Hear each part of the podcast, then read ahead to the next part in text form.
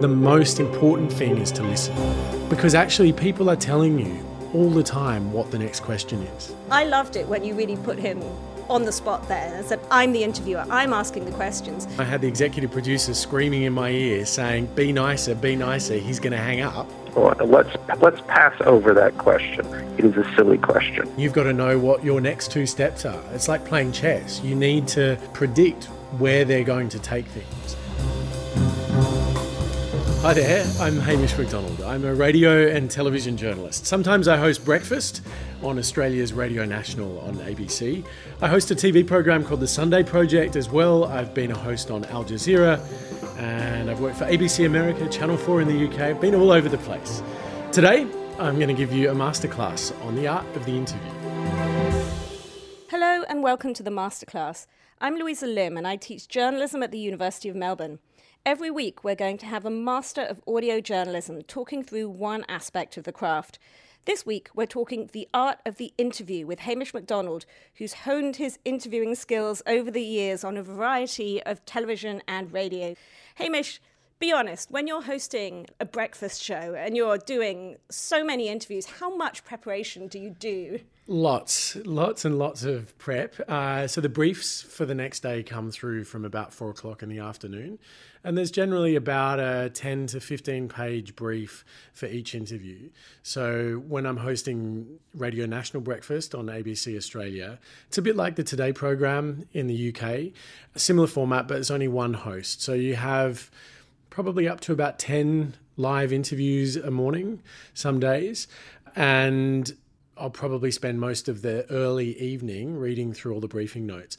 I think, though, it gets easier as you go along because a lot of the issues you read the briefing once, and next time you come back to that story, you don't need to start from scratch. But for those people starting out, you know, you're facing your first big interview, what should you do to prepare? Your ambition, I think, should always be to try and know as much about or more than the person that you're interviewing on that topic.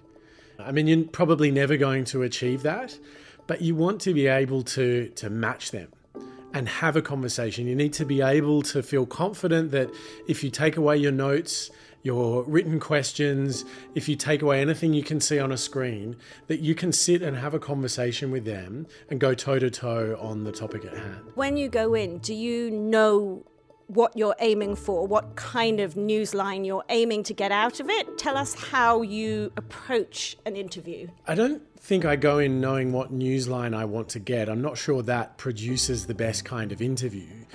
But I need to go in knowing the territory upon which they're weakest. That's what you've got to identify during your briefing and preparation process. Identify the fault lines in their argument, identify the gaps in their argument it's like when you read a newspaper article or a book or some factual account and you get little questions in your head and you think that doesn't make sense. If you get that little bell ring in the back of your head, that's broadly the territory you know you need to be in during the interview. Because if this person's argument isn't stacking up, or if there's a gap in what they're saying, or if they haven't quite articulated their position fully, you know that's because that's the bit they're undecided on, or that's the bit that they don't have the policy resolved on. And that's where you have to go in the interview. You know, if they've got a line that feels a bit flimsy about when their policy will be delivered or how much it's going to cost, you know that's where you need to go because that's where the story is. I think we have a really great example of that from quite recently. This is uh, an example from, I think, January 2018, when you were talking to Michael Wolff, the author of Fire and Fury Inside the Trump White House on ABC Breakfast. And this is the very start of that interview. How much of this book is fact and how much of it is rumor and innuendo? It's, it's, a, a silly question. Of, I, it's, of course, it's all factual. Why would I have written this book otherwise? Um, uh, this is a nonfiction book. Is being uh, anyway let's let's pass over that question. It is a silly question. Well, we've just heard the president of the United States alleging that it's untrue it's, okay, that libel is, laws yes, need to be changed. Is, it's a relevant is, question. This is Donald Trump who is saying this. The man the uh, truly a man without credibility. And so, therefore, we should just believe your account of things. You should read my book and see if you believe my account. Yes. I suppose as I've been reading this book, I have in the back of my mind not just the denials from Donald Trump and Steve Bannon and whoever else, but Tony Blair and Tom Barrack and Anna Wintour. Uh, when these people come I, up in the then, book, uh, I'm obviously questioning it, it, it, the veracity. Do you? Well, um, if, first, uh, first of all, Steve Bannon didn't question the veracity of the book. He didn't deny anything that he said there. We obviously have a situation on other people where they're caught. They're caught in the headlights. I said they said this. This will be very damaging to their uh, to their relationship with Donald Trump and to their reputation. Um, you went in really strong. How important do you think that first question is? The first question is really important because it sets the tone for the whole interview. Sometimes you don't want to go in hard and fast. Sometimes you do need to step in more gently. But you know, in Michael Wolff, you've got someone that is going to give you a robust interview no matter what. We all knew about Fire and Fury because it had been creating news headlines for a week. This was his first Australian interview. Everybody knew that the president was denying a lot of what was in the book. All these other names had also denied quotations and components of the book. The question was is the book true? I mean, that's what everyone wanted to know. So I suppose in preparing for that interview, what I was thinking about was what does my audience want to know about this? What are they thinking about this book? Do they want me to get this author on and just get him to sort of walk us through an audio version of where his book goes? I don't really think so. If you want to read it, you can download it. You know, this guy's doing publicity for his book. This is not a free kick let's test the proposition. How much of the book is true and how much of it is rumor and innuendo? I think that's the only question you could start with. And the answer is quite telling, isn't it? Absolutely. I mean, you just heard the hackles go up straight away. And look, it produced a line, it produced headlines, it made news in Australia and around the world immediately because he was so sensitive about it. But ultimately that was where the conversation was at. And in reading both the book and also the briefing notes that I had for this interview, it was obvious that that's where the fault line was. So tell me then, how do you develop the interview? I mean, do you go in with a list of questions? I do go in with a list of questions. At Radio National, there's a lot of scripting and preparation, so you'll always have a full interview written for you. But I think the most important thing is to go in knowing that you may abandon that and probably will, and that there'll be departure points. You just need to have the bones there of an interview. But the most important thing is to listen. Listen to what they're saying. I mean, I had that first question in my head that wasn't the written question. And I had two questions in, I had the executive producer screaming in my ear saying, Be nicer, be nicer, he's going to hang up. But I was listening to what he was saying because I needed to come back on those things. He was kind of saying, This is inappropriate questioning. So you've got to be ready to defend that. I mean, none of that was written on a page. None of that was my interview prep. That was the stuff that I had in my head because of the reading and preparation that I'd done, when you ask that first question, you've got to have a fair idea of where they're going to go in their answer. And you've got to know what your next two steps are. It's like playing chess. You need to predict where they're going to take things and be ready to meet them there and already have your pieces in place for when they take you there. You are a tough interviewer, and I think that's part of the pleasure of listening to you on ABC Breakfast is listening to government ministers squirm.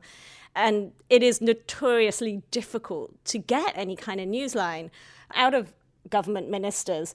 Let's listen to another example. This is from 2016 when you're talking to Christopher Pyne, who's an Australian government minister. He was leader of the House then, and he'd called for Sam Dastyari, the Labor politician, to be sacked for taking Chinese donations. And you were really pressing him about exactly what Sam Dastyari had done that was against the rules. On the per- so on the personal debt, what is the rule that's been broken? Well, it's a, it's a, it's a question of ethics, Hamish. I no, mean, but, but wait, hang- so is there a rule that's been broken? Hamish, do you think it's reasonable for someone to have their personal debts paid I- I- and, and therefore... The, the, I'm the the- interviewer. You're answering the questions. Has a rule been broken? Hamish, the question is, No, no, no. I've told you what the question is. Your turn to answer. Certainly the, the ethical rule of being compromised by Chinese business interests has definitely been broken. Okay, but I think we did hear it quite clearly there. No actual rule other than your view of an ethical Well, I'll rule. let, I'll let the legal ethicist uh, come forward and explain what the rules are. I loved it when you really put him on the spot there and said, I'm the interviewer, I'm asking the questions. But it's quite a different journalistic culture, for example, than the States, where that might be judged as not deferential enough. Do you change your approach depending on where you are? Or how do you decide how to approach these things? I suppose it's something that I have thought about throughout my career, and I don't think I'm ever quite settled on because it, it does upset some people. You know, even in Australia, where we're not that deferential to politicians, people get very upset at times at the way I take on politicians. My dad gets upset uh, if he thinks I'm being too aggressive towards a conservative politician. I mean, he doesn't mind if I'm being aggressive to a left wing politician. I get emails saying, oh, that was fantastic. um, and I think also the culture and discourse around the media is changing at the moment. There's so much free flowing debate about media bias and fake news that I think now people just assume that if you're taking on a politician, no matter where they sit on the spectrum, it's because you sit against them individually. There's not really a recognition that there are journalists still today who just really believe in in holding people in power to account that's where I come from on this. I, believe that, yes, there's obviously a space for opinion driven journalism. You know, that's obviously very popular, and we see that here, we see it in the United States, we see it in the UK. But I also really strongly believe, and maybe that's from the places that I've worked in, that there is still a space for journalists who are just interested in the pursuit of journalism and fact finding and holding people in power to account. And I think whether they're in government or in opposition, our role, particularly on a program like Breakfast, is to ask them those tough questions and when they don't answer them, bring them back around and keep them focused on that. Do I change how I do it from place to place? I went and worked for an American network for a few years for ABC America. And it was during the lead up to Trump's election. I was also living in America during that election campaign. I was doing a fellowship at Harvard. And I think something really shocked me about American journalism. There is amazing journalism in America, it's some of the finest journalism in the world. But I think broadcast journalism in America really lacks a robustness in its intersection with the people in power. And it is because of that deference towards politicians, and particularly like the office of governor or the office of the president. And so there's a reluctance to really tackle them. And I found that actually frightening. You know, I was there through all of the primaries. And so that deference that is offered to the president is also offered to people that are running for the presidency. And you just saw it time and time again, whether it was interviews with Hillary or Trump or any of the others. I just found it shocking, really shocking. Most of my journalistic life has been in Australia and the UK. Certainly, the UK, there's a very robust approach to interviewing politicians. I was dismayed. I was actually upset. And all I could think of was how different would this election process be if these candidates were actually being held to account and tested on their policy positions? That was what was shocking. I mean, you just heard endless questions about emails and tapes talking about, you know, pussy grabbing and whatever. And uh, of course, that stuff needed to be asked about. But what about the policy stuff? It was just absent. Right, in this particular interview, you asked the same question six times. Tell us about that interview in the moment. Did you go in knowing that you would come back and back and back six times? No, it's, it's never a plan. I don't think it should ever be a plan. But I think you should always operate on the principle that if you're asking a reasonable question, your audience should be able to get an, a direct answer to it. And if, if you're not getting there, you've got to push. And yes, some people will be upset, but ultimately, I think you're doing the audience a disservice if you let these politicians get away with just talking points. I mean, the talking point culture in Australia is really strong amongst our politicians. I think it's stronger than it is in the UK. I think in the UK, politicians are more willing to enter into a sort of robust conversation about the ideas around a policy or a position. Here, they just spout the same talking points, and you could get three different politicians on from the same party, and they'll they'll all spout the same talking points. So I feel that if I'm going to be of any use to the audience, I should try and break through those talking points when I notice them and get a real answer. Let's talk about other kinds of interviews because you also do a lot of quite tricky interviews with just ordinary people, vulnerable people who are often experiencing great trauma in the midst of some horrendous situation. And one of the examples that really sticks in my mind was an interview you did with a obstetrician in Aleppo in Syria. It was a live interview that was on Radio National on the ABC Breakfast Show, I think in 2016. Let's just listen to a clip from it. Aleppo has been described as hell on earth. How do you yes, see hell? Re- it's really hell. You can't imagine. It's really hell.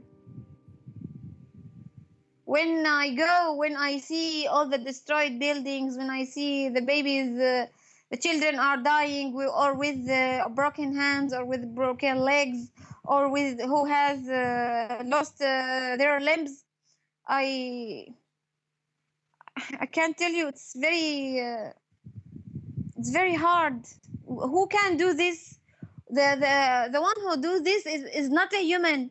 He's monster but you can imagine a, a little baby i know a little girl five years old she's uh, the daughter of my uh, friend she lost her legs she can't go she can't walk she can't play do you have children Yeah, of your I own? have- I have a daughter. I have a daughter, eight years old.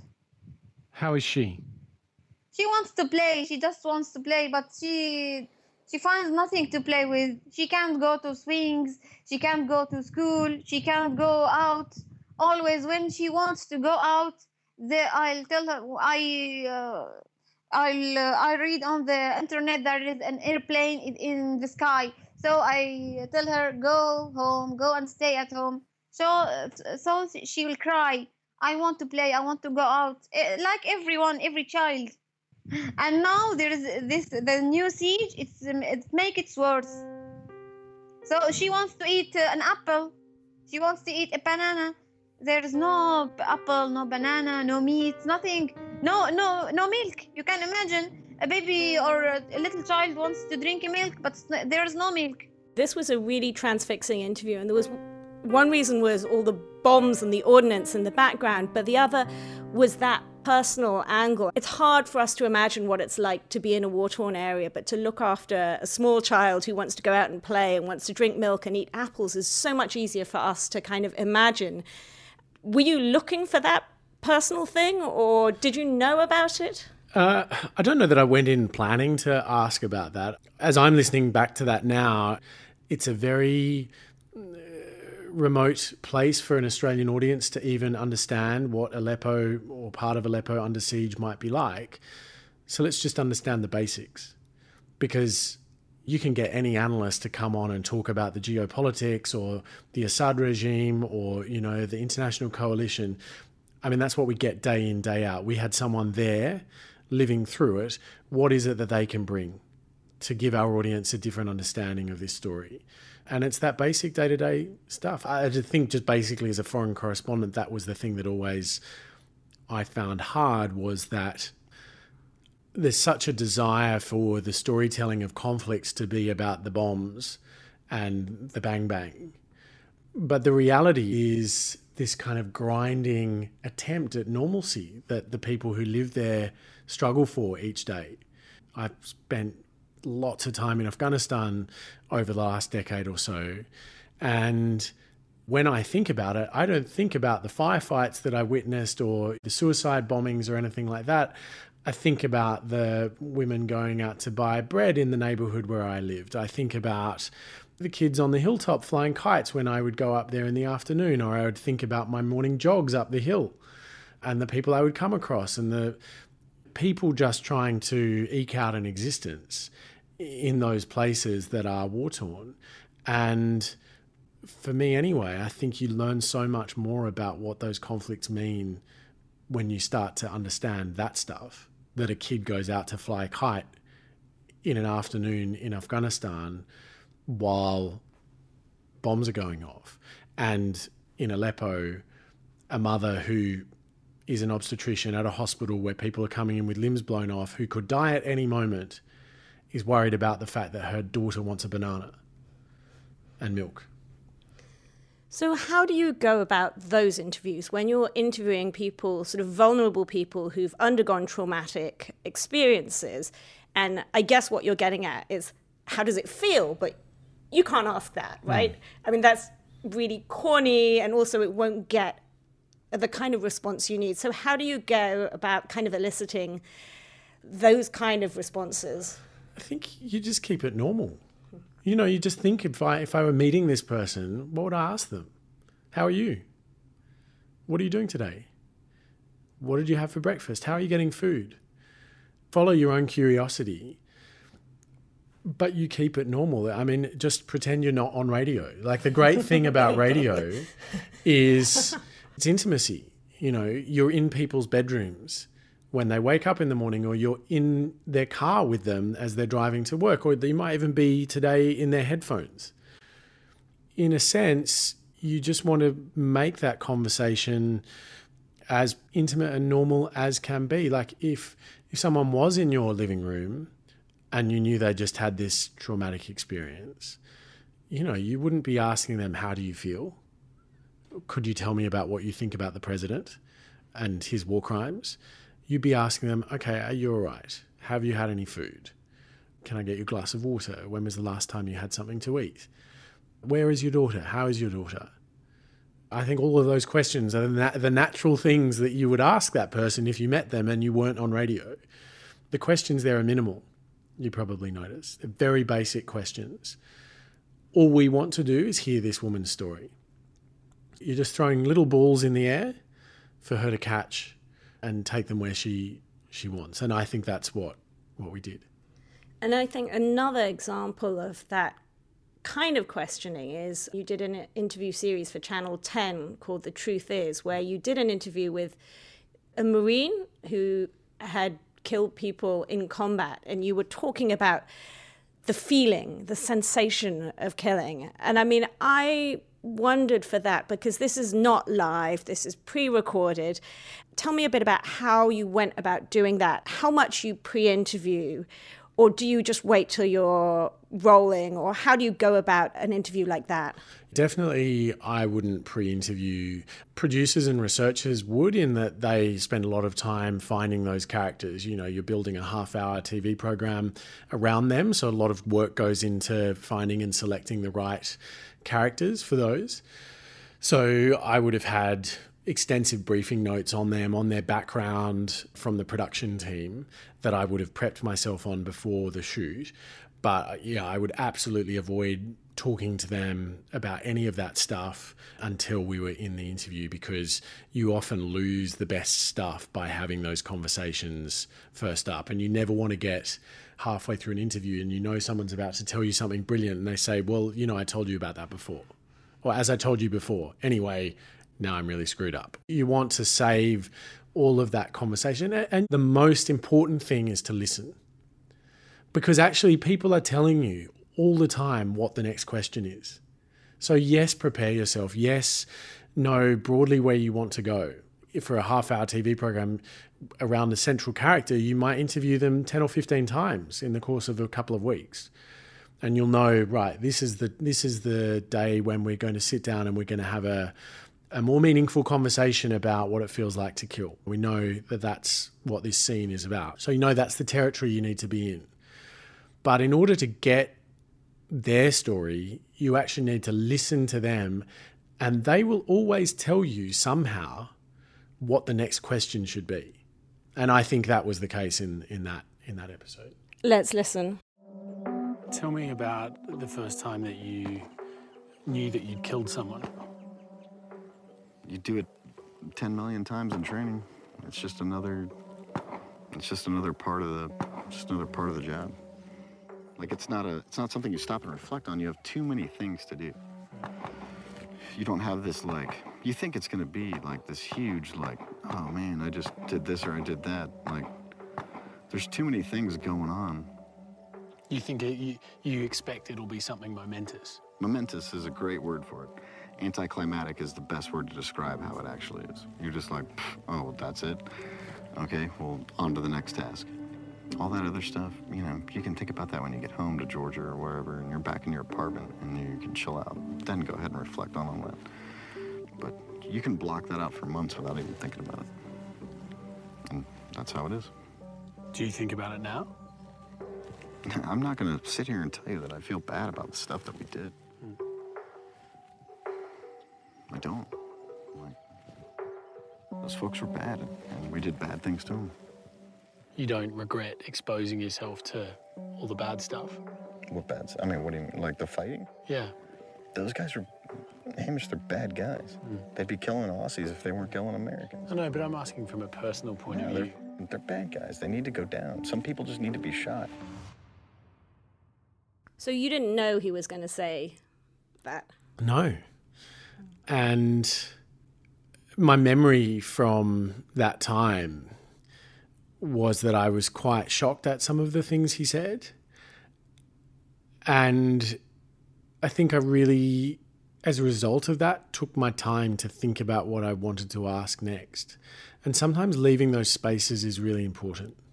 And you don't hear that shock in your response. You sound very measured. I think you don't want to unsettle someone unnecessarily.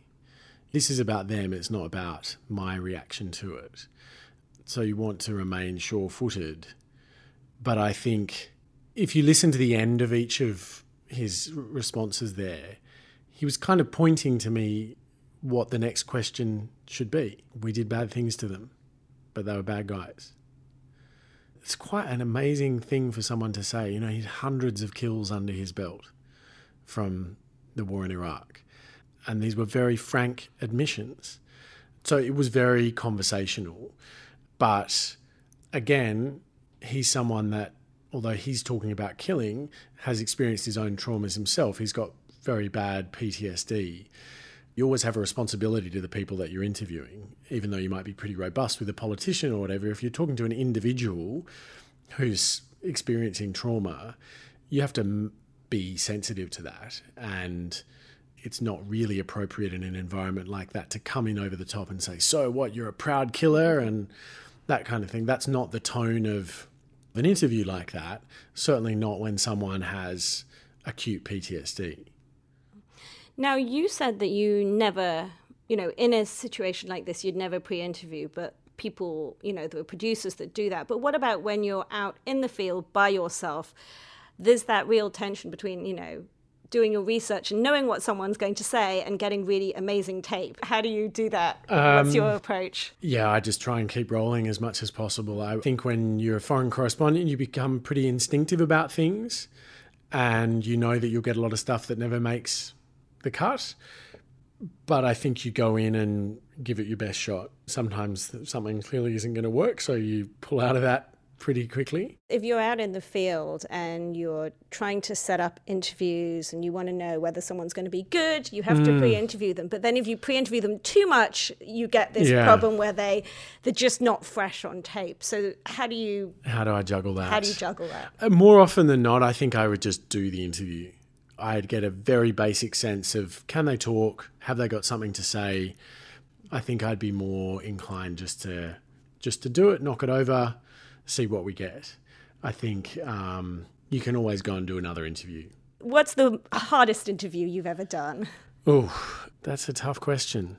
I host now a program called The Project, which is a kind of news comedy type format. It's like a nightly live program, and we talk to politicians and all of that kind of thing. But there's also celebrities that come through the program a lot. I often find that quite difficult because there's a lot more parameters around those interviews, and sometimes they're quite hard to get good stuff out of. particularly comedians can be quite hard. Like even comedians that I love and think are really funny in an interview sense might be quite tricky. You're ruining the magic. Yeah, probably. There's a politician in Australia called Mathias Cormann, who's the finance minister, who is a very effective minister. He's really hard to interview because he just sticks to the talking points and it's so hard to get him off them. And I, I, I have sort of become quite fond of him because he keeps agreeing to do interviews with me. And I feel like it gets more and more fractious each time. so he's difficult. To be honest, I think the ones that are most difficult are the ones that just end up being boring. You know, like there's some world leaders, sometimes you interview them and they have these great records or these very interesting stories to tell, but then they're just boring. They're boring interviews.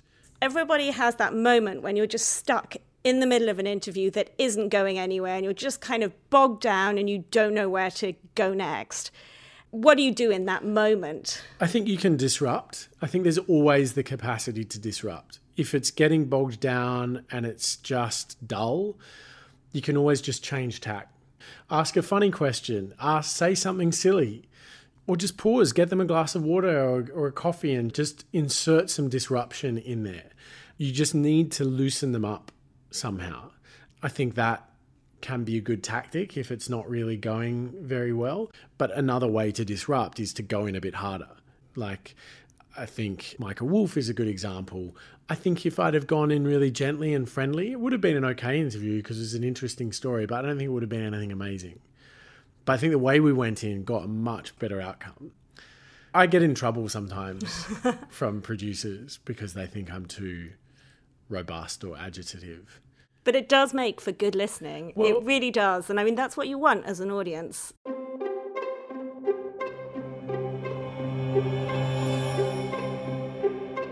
So I'm going to ask you to sum up two top tips, the most important two things when you're interviewing people. Listen, like I just cannot stress that strongly enough. Listen to what they're saying and be prepared for the next steps. Always try and be a few steps ahead. And I think before you go, I think you have a task for our listeners. Prepare an interview. It has to be somebody that has some authority or responsibility so that you can make it a bit antagonistic. So choose a politician, someone with, some power. It could be Michael Wolff, who's got some questions to answer, a minister of the government.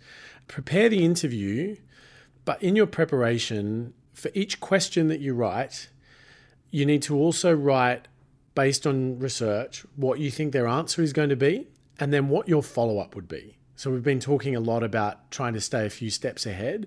I want you to think that out logically as part of this exercise. So, your first question might be Minister, do you accept that carbon emissions went up in Australia last year? Overall carbon emissions went up in Australia last year. Find what the minister has said on that and include that as what you expect his response will be. And then you need to prep what your follow up question to that would be. So, what are you going to come back with? How do you counter whatever that line is that you think they're going to they're going to pull? Great exercise. Thank you so much, Hamish, for your time today. Thank you for having me, Louisa. It's been great to chat. The masterclass is produced and edited by Buffy Gorilla and Ruby Schwartz. It's recorded in the Hallwood Recording Studio by Gavin Neighbour. The original concept is by Anders Furs. Our theme tune is by Susie Wilkins, and it's brought to you by the Centre for Advancing Journalism at the University of Melbourne. I'm Louisa Lim. Thanks for listening.